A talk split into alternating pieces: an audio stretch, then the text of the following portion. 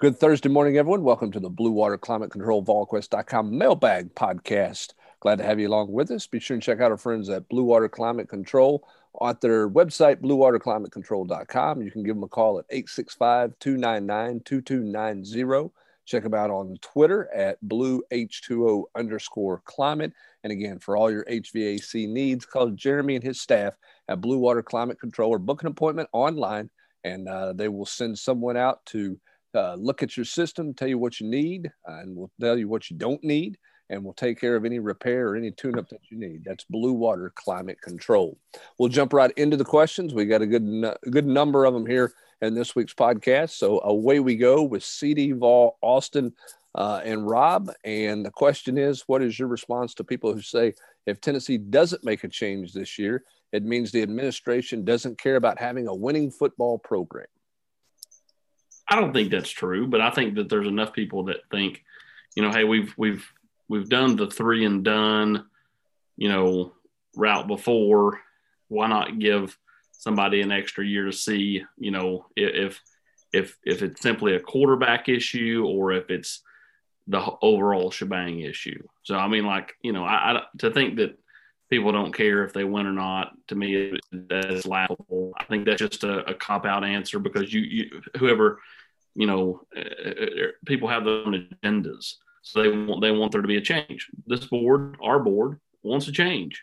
Right, wrong, or indifferent hubs. That's what they want. They're done with this staff, ready to move to the next guy, whoever that is. And uh, you know, they, they, they don't want to see a year four. They they want they want to just start over. And and that's just you know that's the common commonplace of fans and commonplace with you know um, with college football in general anymore.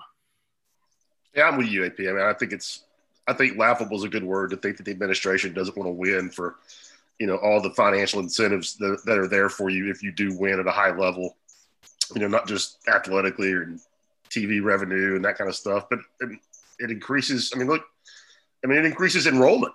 Even I mean, look at Alabama right now. I mean, so I mean, to say that they don't want to win is just, I mean, that's berserko to me. Yeah, I can tell you this: Randy Boyd, as the the president of the UT system, has told people uh, repeatedly that if you want to grow your campus, it's not just about having good academics, but your football program in the South, your football programs need to win. And uh, so I, I, think that they want to win. I don't think they're against winning. I don't think that they're that that they don't care.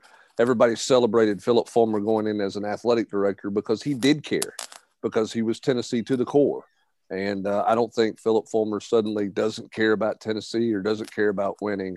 Uh, doesn't mean you agree with their decisions, depending on what those decisions are at, at the end of this season or whenever. Uh, but I don't think it means just because it's not an opinion you agree with, I don't think it means that they don't care whether they win or lose games because I just don't believe that to be the case. All right, DC Vol 79 with a question for you, Rob Lewis. X's and O's, is Barnes the best coach you've covered? If not, then who is, in your opinion? I mean, I'm not a good enough X's and O's expert myself to really answer that. I would, I'll tell you what he is the best I've ever covered at is running your program for 12 years on and off, or 12 months on and off the court. No question, hands down, not close. You know, I'm talking strength and conditioning. I'm talking, you know, building the culture by first off recruiting the, the kind of kids that, that are going to be able to take you, and then, you know, setting a standard and holding them to it every single day. I mean, he is the most consistent, most relentless dude I have ever been around when it, when it comes to that.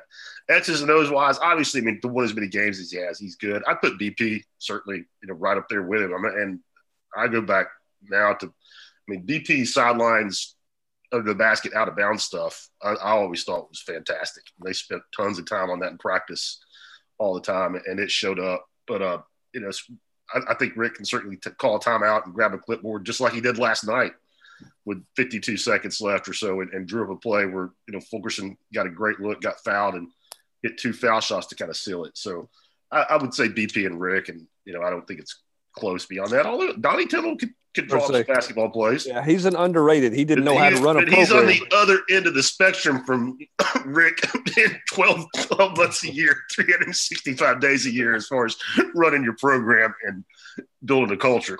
Yeah, no question about Kevin that. Kevin O'Neill and Jerry Green. Um, no. Uh, S. Pitball wants to know 12 years ago, if someone would have told me that Tennessee would be a consistent bottom feeder in the SEC, I would have thought they were out of their mind. Today, we're seemingly as far away as we've ever been from getting the program on solid footing. What has to happen for this nightmare to end? I think the fan base is ser- seriously starting to lose hope that the program will ever be a poor man's version of what it used to be. I, am going to start on this one first because I think it's a good question. And I, I think this is a topic that you hear a lot about.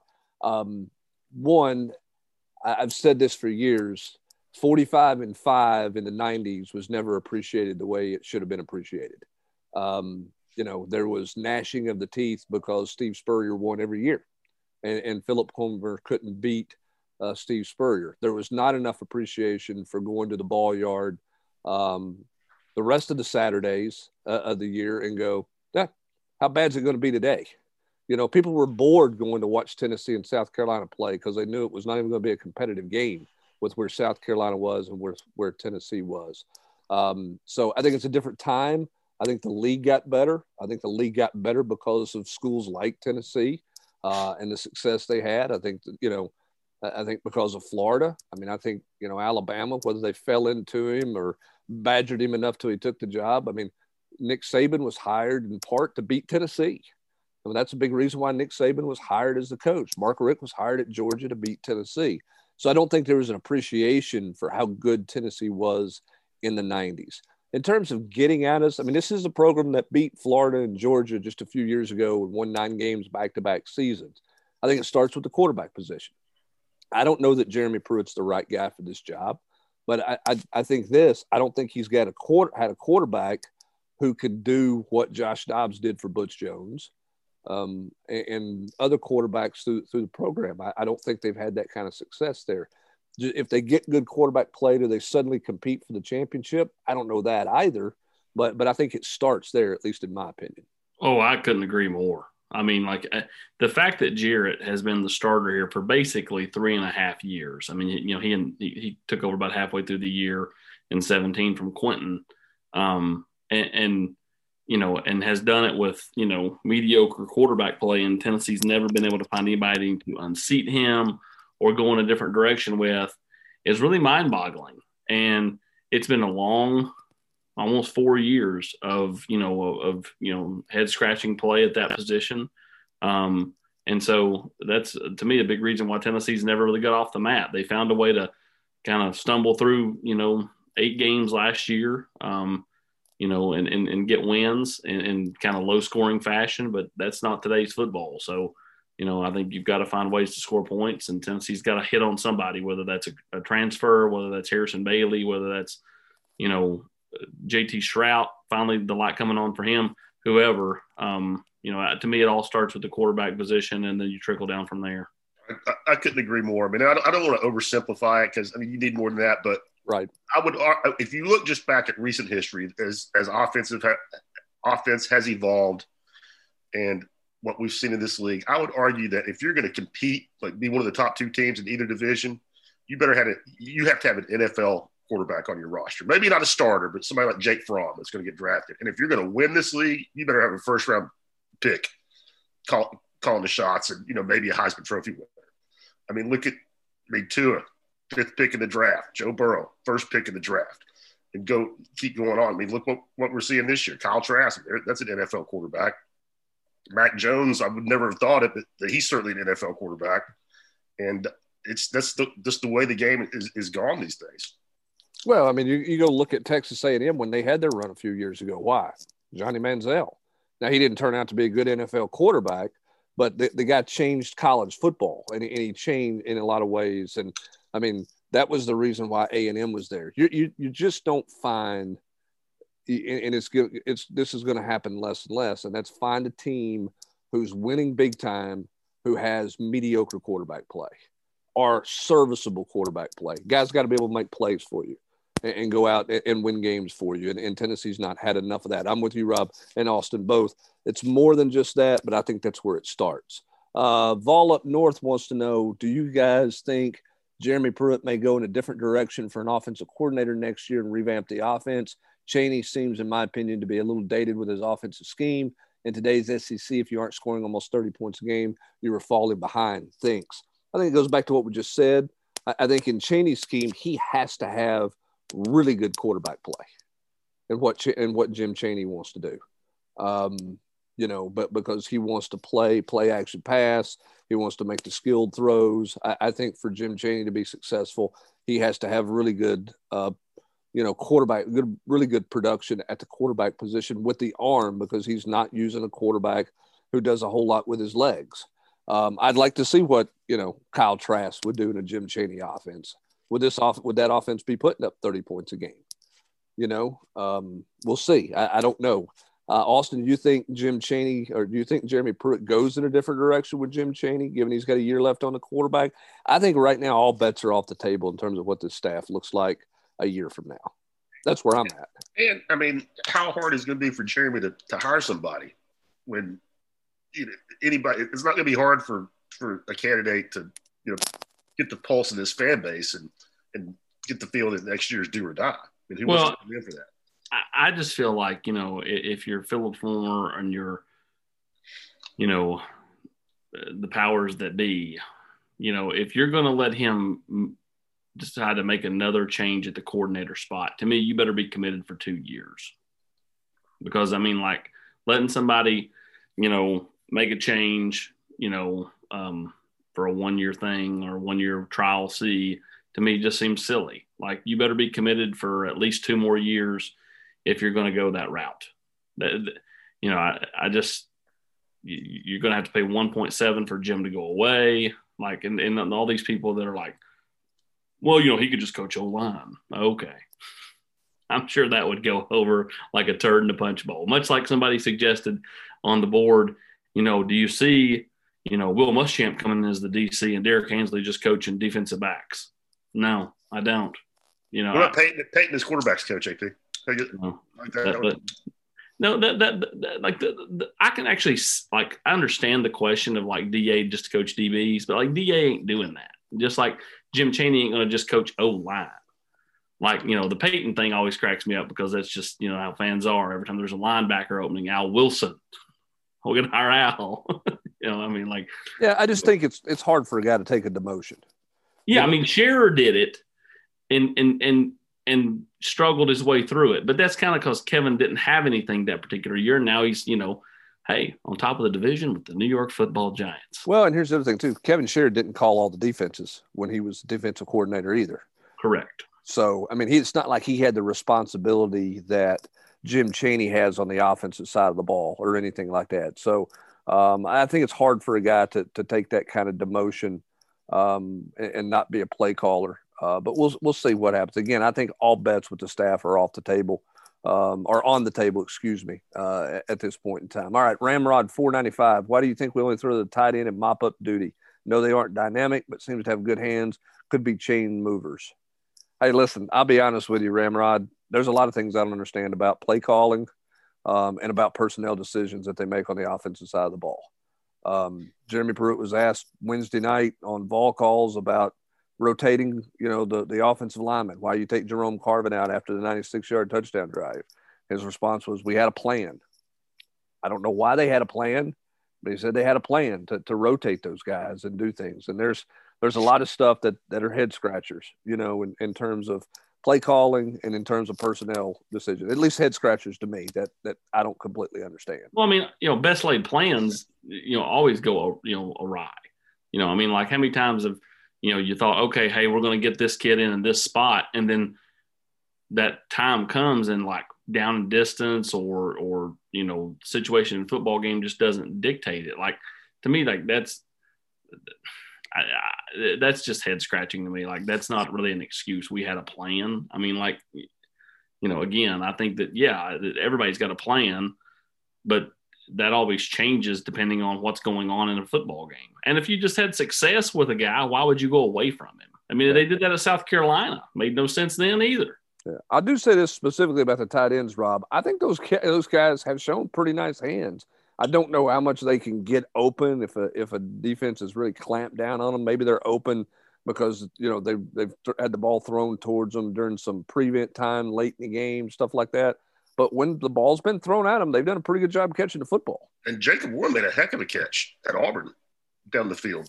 Yep. On a, on a high ball. I've I've always been intrigued by Warren. I mean, I know he's not you know you, you, not the guy that, that you want to lean on on third and one when you're when you're running the football, but I've always thought he had potential as, as a target. Well, he's just so big. He's he's so long. I mean, six seven. You know, with that big wingspan. You know, so I mean, I, I get the intrigue. All right, let's go to GoVols 21 to you, Austin. If Simpson is deciding in January, how do you feel about Tennessee's chances? The season struggles seem to have slowed down the momentum and the 22 in-state class. Would a commitment from Ty Simpson change that momentum? I think it would change it. There's no doubt about it. You know, I, you know, for Ty, I've said all along, Tennessee has positioned themselves as well as they can. But with that said, you know, he's been looking for something offensively from him and just hadn't seen a whole lot. Now, um, he's also been here three times. So if you simply follow the visits, like you know, Tennessee's in really good shape here. But, you know, I, I think that Alabama's lurking. To me, it's Alabama number two and then Clemson number three. I just think that the lack of desire to want to go to Syracuse and Louisville and Pittsburgh is something that, that really hurts Clemson. Which is why you see him as an SEC guy. Ultimately, I do. When it's all yeah, I mean, I, I to me like he's looking for stability with his coaches. So like you know he, you know I don't think the Weinke thing's as important as it used to be, but like you know he he likes Sarkisian, you know. But I mean the facts are like guys like Weinke and Sarkisian are likely not going to be in their roles when he gets there. So you you you've got to be able to give a little there, you know, or because you know there is stability at Clemson on their staff, and it, you know, or you got to be willing to give a little bit on you know not wanting to go to Pittsburgh and Syracuse and Louisville, Boston right. College, Boston College. Exactly. I heart Chestnut Hill, man. It's it's rocking. I heart Vols wants to know uh, I'd like to hear you guys discuss some of the coaches you've covered, head coaches and assistants, both football and basketball, who are relatively unknown when they arrive, but after talking to them, you walked away impressed with their understanding of their sport. Guys like Justin Wilcox, Dave Clawson, even though his time here didn't go very well, Steve Forbes, perhaps, some guys you guys covered who you were impressed with in, in covering them. Um, look, I'll, start with that. I mean, I think Justin Wilcox and Dave Clawson are, are two great examples of that. Clawson was a bad fit here but it didn't take it, you, it didn't take a long conversation to understand the guy was a smart dude who, who knew what he was talking about and, and had his system. Maybe didn't everybody didn't um, agree with his system or adapt to his system or buy into his system, but he certainly had a plan in, in what he was doing. Uh, Justin Wilcox is a guy that you could stand and talk ball with all the time. I thought. I mean, I really did. I would also throw Sam Pittman in that. I didn't think Sam Pittman would be a head coach in the SEC, but any conversation you had with Sam Pittman, you, knew the guy was really smart and, and really uh, impressive and, and was very good at his craft in terms of coaching guys, Rob. Yeah, I would throw Pittman and, and Jay Willie in there too. I, I, mean, those were two guys that were you know down to earth, easy easy to have a conversation with. Uh, I always got a kick out of Trooper. not you know not not surprised he was a great recruiter, and not surprised at anything at all that about how his career has gone since after getting to know him. But I, I, I like me some Trooper on the basketball side. I mean, you got you all know Steve Forbes is my guy. Still talk to him. Uh, he was just a dog, man. He's he's probably the best guy that has been through here, in my opinion, that could do both. That could coach kids, could get kids to play hard, and also was a just a dogged recruiter. And I think the I mean, it's not Rick says it all the time, and I don't think it's coach speak, but I, I, think this the three guys he has now is the best total collection of staff. I think Des Oliver, Michael Schwartz, and Kim English will all be head coaches at some point in time. And it may not be, you know, North Carolina or Kansas, but you know, those guys are going to be running their programs at some point in time because, like Forbes, they can they can do it all. They're not one guy's not the recruiter, one guy's not the X's and those guys. They can they they all they all can do both. Yeah, for me, I mean, like you know, I I think Azani is probably a guy that to me like is is more of a football guy than I actually realized when he first got here. Um, to me, I think he he seemed like when he first got here so much about you know the Twitter and the the the catchphrases, the catchphrases, and the, the colorful armbands and stuff like that, and you and know, having gotten to know him pretty well, I mean, he's a guy that's quickly rising up the ranks. Um, you know, I think Derrick Ansley's another guy though, like that, you know, is smarter than everybody thinks he is. I mean, I think he's still learning. I mean, he's still a young football coach. I mean, what is he, late 30s, I think? I mean, maybe 40. Um, you know, he's still a young football coach that's, you know, going to be a, I think, a head coach one day. I'll throw two more in and we'll go to the next question. Um, Doug Marrone was only here a year, but Doug Marrone knew his stuff and you could tell that Doug Marrone, of course, he had, he had had some successes elsewhere, but you could tell and knew that Doug Marrone was going to go places. Now he's getting ready to lose his job, I think, in Jacksonville. But but that guy's you know had success in the National Football League as as a, an assistant coach and a, and as a head coach. And then in the GA ranks, Shane Beamer was here. You, you knew that you know he was going to have opportunities in part because his last name, but he was a really smart guy. And then Jason Michaels, another guy, as a GA uh, who passed back through here for a year who's now with the Indianapolis Colts. J- Jason Michael's a smart guy. I mean, he he could have a chance to be a head coach or a coordinator in the in the NFL, not just in an interim tag, but but you know, in a full time basis at some point. He's in a pretty good spot, I think, with the Colts right now with Frank Reich. I'll tell you another guy that I, I really like is Matt Luke. Mm-hmm. I, I, think a, a, a genuinely and, nice guy. And that's a guy when he was hired, I went, "Oh, Cutcliffe hired his buddy." You know, Cutcliffe hired a friend. I mean, he was not the most. I mean, he was young, and you're like, okay, what what's this all about here? But uh, you know, Matt's Matt's a solid guy who's a good recruiter, um, who's done you know a, a, solid job with that old line at um, Georgia, and he got his kids to play hard at Ole Miss. They didn't always play smart, but his kids played hard at Ole Miss. He was in an impossible situation thanks to the guy that everybody in the general quarters wants. Yep, he, he, he left them with he left he got handed a, a, job with a lot of pieces to pick up, and he did a pretty solid job picking those pieces up. All right, let's get rolling here to a couple more questions. Vol ten twenty four. What happens with linebacker coaching is if a change is made, is Tosh a realistic candidate for that job? Bo Davis, Tosh. Pruitt, Ansley make up a pretty strong defensive staff. I said it earlier. I think everything's off the everything's on the table. Bo Davis makes the most sense because he's available right now as a defensive line coach. Um, we'll see what happens at the linebacker position and, what happens with Brian Niedermeyer uh, with a contract that is expiring there. But, um, you know, you never say never on anything at this point in time with, with where this season's at as it gets ready to, to move towards a close here. Uh, 19 Vol 70, in your opinion, what number of assistants leaving after this season, for whatever reason, would be the tipping point where the UT decision makers would decide to move on with Pruitt before the 21 season? I, I don't know that there is. I mean, I don't know if there's a number. I mean, I, you know, I don't think this staff's going to have a walkout. You know, uh, I don't think everybody on the staff's leaving. I don't think nine assistants are leaving or seven assistants are leaving. Um, I think there'll be staff turnover, um, if Jeremy Pruitt is back. I don't think there's any doubt about that, but I don't know that it will be this, you know, large mass exodus that everybody has, kind of pointed it to be. Look, Tee Martin's trying to get a head job. We know that. Um, I don't know that Derrick Ansley's looking to leave. Um, I don't know that Jay Graham or Joe Osovet's looking to leave or Will Friend's looking to leave. We'll see what happens with Weinke. Obviously, they've got to hire a, a you know a defensive line coach, but I, I don't know that this you know, I don't know that it's a situation where seven guys are going to leave, as as a lot of people have tried to point out there. Personally, um, all right, we'll keep rolling along here. Let's go to uh, the next one. Is does anybody have an update on Eric Berry? Why doesn't he and his brothers come back around the program? AP, you got anything on Eric Berry? Oh, I haven't heard anything. I mean, he was tra- he was training the entire off season. Um, to come back. He was going to go to the Colts, and then that fell through. Um, one of the brothers is running some type of, you know, behind the scenes organization for EB. Um, and then I'm not sure about the other one. Okay. Surprised Evan didn't get a crack at returning kicks in the NFL. Really surprised it. Well, I think part of that's because you didn't have a normal training camp.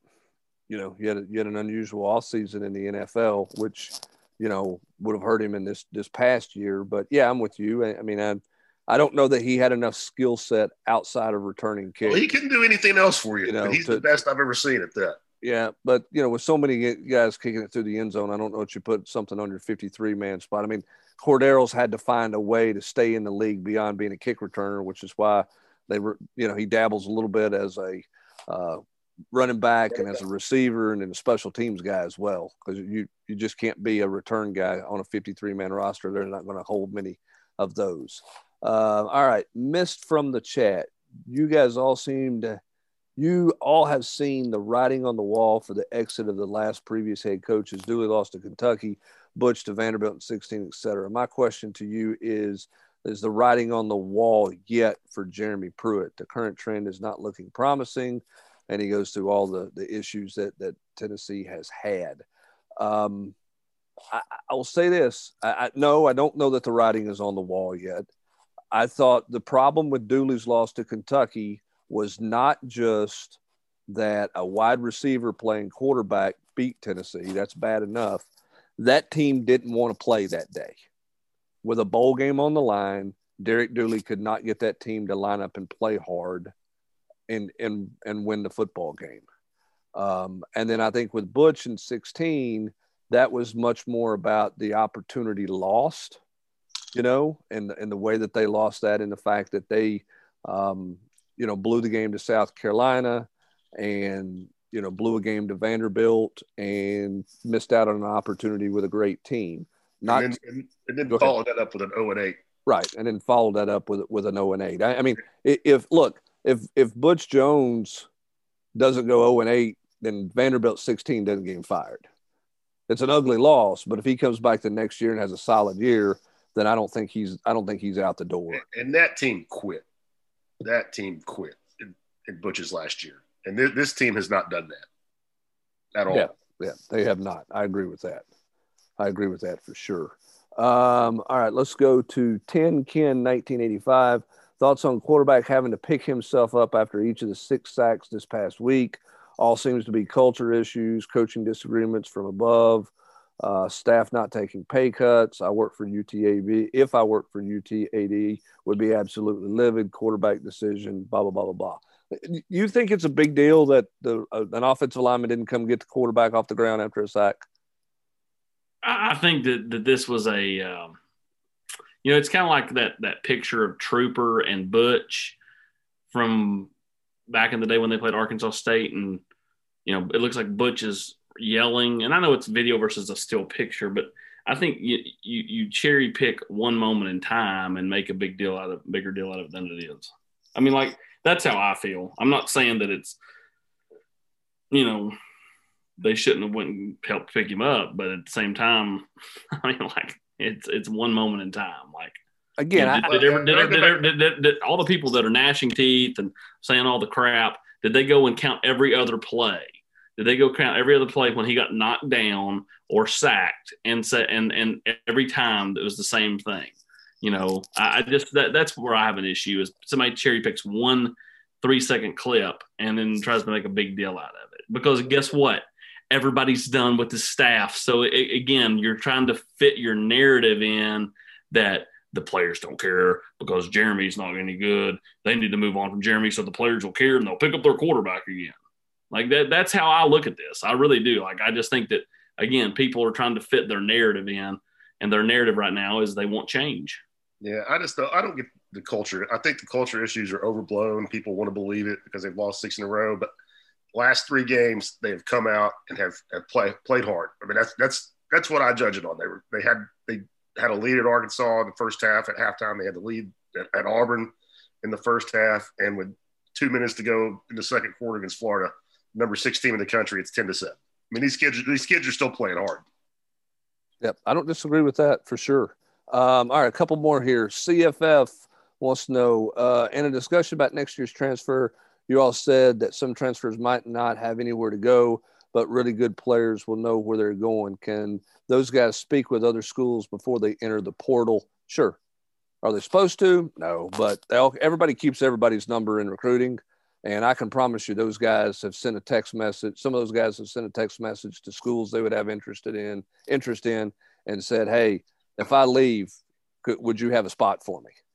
I mean, I think that happens on a regular basis at all levels. I, I think I think kids uh, that's how those kids have an idea. The ones who don't do that are the ones who end up playing at a level that they didn't expect to play at when they entered the transfer portal. Um, I think more your high profile guys when they enter the transfer portal, they already know where they're going or wh- where their top two places because of conversations they've had with coaches. Yeah, like Jordan Adams ain't going to Alabama. You mean Jordan Allen? Yeah, Jordan Allen. Excuse yeah. me. going to Alabama. Yeah. Uh, Hunter 8409 was Salter being labeled just a dude and with Bailey and Shrout being decent but not amazing. Has UT garnered any interest from quarterbacks in the transfer portal? I know Tennessee will be looking, but has anyone looked our way as far as you know? Hold on a minute. The, the guys take again. This is a, a dude is like it's a compliment. That's, that's a compliment, not just an average Joe. Like, uh, like I wonder why people were act were overreacting to that the other night. Like they view him as a, a playmaker, a guy, like a, a, a guy like, that can be have, a different. You'd have, they'd have to hear you say it. Like what do they think about Kaidon Salter? Man, they think he's a dude. Yes. Again, it's written word. Like, good grief. Moving on. Um, in terms of quarterbacks reaching out to Tennessee, I'm not aware of any at this point, but that's not to say they haven't, right? I mean, I think Tennessee's looked at, avail- at, at available quarterbacks out there, but I don't know if they've had any kind of in-depth conversations with anybody at all at this point in time. Um, yeah, that's correct. And I don't know how many quarterbacks are even in the portal. I've not re- I've not looked at that. I've not seen a bunch of big name quarterbacks or high profile name quarterbacks who've jumped in the portal. Uh, Vol Stillman wants to know: Is this Vandy team the worst SEC team in the last twenty years? Um, it's one of the worst, in my opinion. I, mean, the one they're putting on the field right now, after the defections and the you know contact tracing and everything, is it's got to be in the discussion. Yeah, I don't, I don't think there's any doubt about that. All right, New Mexico. I understand that due to contact tracing, young players have not had the opportunity to grow in the system fast enough. Due to the incoming one time transfer rule, do you feel the coaching staff has been careful uh, promoting young players later in the season to ensure veterans know uh, they are important to the future of the program? No, I think I don't. I don't think you're sitting there going, "Well, we're we're not going to play this guy because we don't want to make this other guy mad." um, or, or, this type of thing. I mean, I think they're not playing the young, some of those young players because they don't feel like they're ready. And I'm not sure that that's the right answer. I mean, as Velus Jones is a guy who didn't get targeted basically for six weeks and then came back last week against Florida and looked like he play he could play and should have had more opportunities to play. So um, I, I, don't I don't think that that's necessarily the the case at all. All right, two more. Um, and I'll try to get two more in here, and then we're gonna we'll get out the door here. Uh, Vol 3131 personnel decisions have been my biggest hangup with the staff, choosing to play JG game after game, constant rotating of offensive linemen, et cetera, et cetera. I don't believe for a second Jim Chaney, Tee Martin, and some of these other coaches became bad coaches overnight. Do you think Pruitt's making the calls on who plays in the game? Also, we know Chaney used to be very pass happy and could always scheme guys open in the system. He seems to have done very little of that in his first two seasons. Again, is this Pruitt holding him back or lack of faith in the quarterback? I think it's lack of faith in the quarterback. This is not Jeremy's not deciding who goes in games like that. That's more so on the position coach. So if if if the receivers haven't played and you don't and you don't like the receivers since he's played, that's the receivers coach. Running backs, running backs coach. That's not a you know Jeremy has pleaded with those guys to play more of those younger players, but those position coaches are with them every day, and you know they like the older guys. All right, last question here. Why does Tennessee have so much bad luck with JUCO transfer players in the last 15 years outside of CP and Kamara? No one else has lived up to the hype. And two, I know Niedermeyer's a young coach, but both groups that he's uh, been the leader of have underperformed. What's holding him back? Tennessee's website lists all these players he's helped develop. Was it him developing them or just the players themselves being highly ranked players that make him look good? Let's start with number one. Why the bad luck on the JUCO team? teams. I haven't looked at this, and I don't know that I'll have time anytime soon. I don't know how many impact JUCO players you see around the country year in and year out. I bet the I bet the rate of quote bust for those guys is pretty high. The last one I, I mean, I'm and I'm sure that there are others, but uh, wasn't Quinnen Williams, JUCO, Bama, a couple years ago? Yeah, yes. I don't remember his story though. Was, was he a guy who didn't qualify, or was he like a Kamara deal where he went somewhere and then transferred and then came? I don't even I don't even think Kamara counts. When you right, sign with Bama, when right. you sign with Bama as a five star and then go JUCO. Kamara is like is like Cam Newton. Yes. Now CP counts. Yeah. CP's right. I mean, CP's up there. What you think he's up there with Dale Carter, Hubbard? For best JUCO signee ever? Oh, he's up there pretty high. They probably didn't use him enough in the passing game. Um, I mean, they but, got they hit on so many right there, right around the turn of the century. Oh yeah, yeah. yeah Rich Mahalona, Julian Battle. Yeah. Oh, I thought I'm going back even further. With yeah, in the '90s they hit on them big time too. Yeah, for sure. It just it's been a bad. And again, I think there's fewer and fewer impact JUCO players than, Butch, than, there's ever been. But Butch was horrible at it. I mean, oh yeah, they, those guys were. They were. They. I mean, they. They didn't land anybody. Blair. That, Who yeah. was? The, yeah, that's it. Dontavius Blair. Uh, he had a couple of back they took that was a three to play, play three that just never got on the field. was Chris, Chris Weathered. Chris Weathered was another one. I mean, I, I wrote a, I wrote an article about it about Butch's JUCO recruiting a few years ago and did some research. I mean, it was just brutal. Yeah, those weren't even orphans. It certainly was. All right, last, quickly, want to know about Niedermeyer. What what do you what do you think there? I, I think Brian's just a, yearn, a, a, learning coach who's still learning on the job. Um, I mean, probably, like 32, 33. I mean, probably gets credit for those guys because they were really good players when he when he came in, and uh, probably had some people who were pretty good coaches overseeing him as, as well. And again, I think Jeremy Pruitt would have been much more hands on with the inside linebackers this year had he not taken over his decision, had he not taken over the defensive line coaching position. All right, that's going to do it for this edition of the VolQuest.com mailbag podcast brought to you by Blue Water Climate Control. For Austin Price and Rob Lewis, I'm Brent Hubbs. Have a great rest of your Thursday, everybody.